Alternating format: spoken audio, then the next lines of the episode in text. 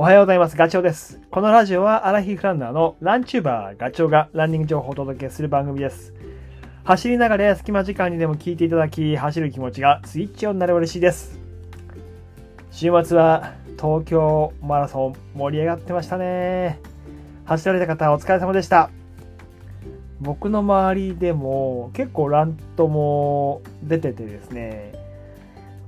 記録出してる方が多かったたですね。PB 更新された方、おめでとうございます。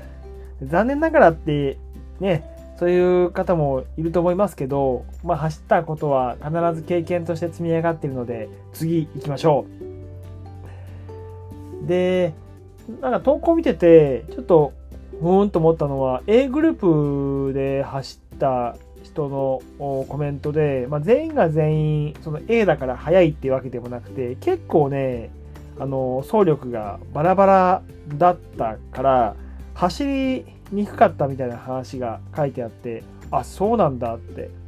まあね3万8000人の参加枠だとまあいろいろあるだろうし完全にコントロール運営側もねできないところもあるだろうからまあ、それは次への宿題っていうことなのかな。まあ、でも、僕は家でテレビで見ていて、なんかね、本当にみんな楽しそうに走ってんなって。トップ選手が中心だけど、テレビの場合はね、それでもこう沿道の様子とか、あとすれ違い区間が結構東京マラソン多いから、そこを、まあ、走ってるランナーも映されて、手を振ったりとか、なんか楽しそうにやってるのを見ると、ちょっと羨ましく 感じちゃいましたね。僕もね、2019年だったかな、あの、天気があまり良くない時ですね、雨雨がスタートの時降ってた時か、えー、東京マラソン走っていて、で、その時思ったのは、やっぱり、あの、知ってる場所。で、まあ僕、学校、学生の時、えー、あの辺り、ね、東京の方通ってたから、まあ、その辺り、その近く、学校の近くを走ったり、なんか行ったことがある場所、それをこう見たりすると気持ち、テンションが上がるなと。で、まあ残念ながら、今年は東京マラソン抽選外れちゃったから、まあ来年をやっぱり見ちゃうとね、出たいなって、あのそういう今日今年の盛り上がり見ちゃうと出たいなって思います。参加費が2万3000円ぐらいでしたっけ、まあ、だけど、それを、まあ、高いといえば高いけど、まあ、言うと2007年が東京マラソンは第1回大会で、その時には参加費は1万円だったそうなんですよ。だから、まあ、それ考えるとね、確かに2倍以上になっているけれども、ただ、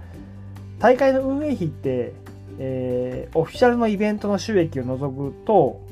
あのー、参加人数でね、その運営費を単純に割ると、やっぱり東京マラソンは5万円から6万円ぐらい1人当たりかかるっていうふうに言ってたから、まあ、あのー、それってシティマラソンでは大体同じようなことだと思うんですよね。東京マラソンに限らず。なので、東京マラソンいいな、2万、でも2万3000円高いなというふうに思うかもしれないけど、まあそのどのくらいの全体費用がかかってるってとこまで知るとね、まあそれ仕方ないかなと。逆に言うと5万6万するところが、まあ、半分ぐらいの金額で走れてるんで、まあ そしてその盛り上がりの中、自分もね、あのその舞台で走れるっていうことを考えると、まあ僕は、あのバランス取れてるかなっていうふうには思いますけど、いやー、羨ましいな。きっと東京マラソンを走った方は、まあ、辛かったことも当然あるだろうけれども、その走ってる最中の景色とかね、あの雰囲気とか、あんなとこ、あんなことあったなとか、応援も思い出したりとかして、で、かつゴールした時の、えー、そのゲートが見えた時、あの一瞬の感動、そしてゴールテープを切った時の達成感、もうたまんないだろうなと。今週はずっと頭の中で ずっと 振り返って味わってください。東京マラソンロスでお疲れ様でした。はい。そんな中で僕は何をしてたかというとですね、今あ先週末か。あの、今週末に迫った熊本で行われる球磨川のリバイバルトレイル100マイルレースに向けて準備を始めてます。まあ、ウェアとか補給食とかシューズ何に持ってこうかなとか。で、そう、えっと、今日月曜日の19時30分に YouTube の僕のチャンネルで、この前、えー、っとね、その100マイルレースに備えて長時間練習をしたんですよ。11時間山の中にいた時。その時の、えー、動画をアップをしますので、まあ、持ってくものみたいな話もしているので、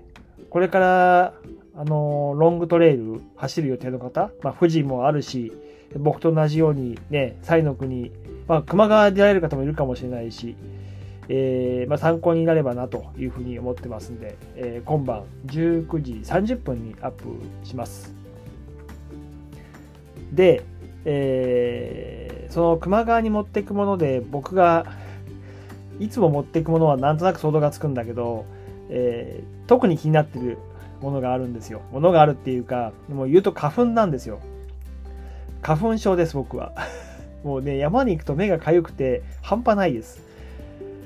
11時間の長時間練習した時もそうだし、えっ、ー、と、先週の、えー、土曜日？土曜日か。土曜日に里山をちょっと2時間ばかり走ったんですけど、もう帰りの電車の中で目の目が痒くてたまらないです。なので、まあ、今週末100マイルだと30時間以上は山の中にいるんですよね。で九州は、まあ、ピークは過ぎたような話も聞くけどまだまだ 待ってるだろうということを考えるとすごい不安ででまあサングラスをかけて走ればいいんだけど多少はねあの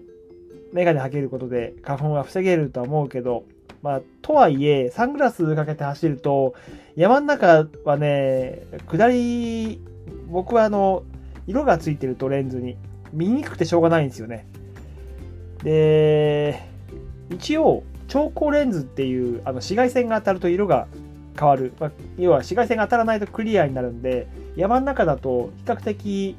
クリアレンズ、透明色に戻るんですよね。それを持ってて、えっ、ー、と、スワンズのエアレスムーブっていうやつかな。それも使う、使おうと思うんですけど、ただもう一つ、えー、最近はね、斜面が見にくくなってて、それは多分年を取ったことで老眼なのかな？あの、下りが見にくいっていう。で、さらにその、メガネかけてるとクリアレンズでも、それがすごい気になって、さらに見にくくなるんで、ちょっと苦手なんですよね。やっぱり。うん、だからちょっとどうしようかなとでかつ暗いところとか夕方になるともう怖さを感じるぐらいなんでこれを解決するためにということで、まあ、今週先週末かメガネ屋行ってきましたよ僕の希望は、えーと、超光レンズで ランニングで使えてずれにくくて丈夫でで度が入っているっていう。でかつリーズナブルならなおよしと。こんなものがあるかというところで探してきてぴったりのもの見つかった。それはね、まあ、えー、他にもあるかもしれないけど、僕はこれぴったりだと思ったんだけど、JINSのメガネ、なかなかいいんですよ。形はね、 goodrのサングラス、いつも僕が使ってるラウンド型のもので、フレームはクリアカラーにして、で調光レンズで度も入れた。で、これで金額がフレームで、えー、と5900円で、調光レンズで5500円。足すと11400円。これが値段どうかと思うかもしれないけど、僕はすごい、あの、いいもの買ったなっていう気がしています。で早速ね、あのー、走ったりとかしてみたんだけど、あの、買ってから。なかなかいい感じなので、これ、熊川持っていこうっていうふうに思ってます。だから、まあ、僕と同じように、その、目に関して、まあ、ランニングでちょっとなんなんだろう、えー、なんとかしたいなと いうふうに思ってる方いらっしゃるんであれば、ちょっとね、あのー、 JINSのそのメガネ、度入りで調光レンズはいいかもしれないです。で当然、あのー、紫外線も99%をカットするので、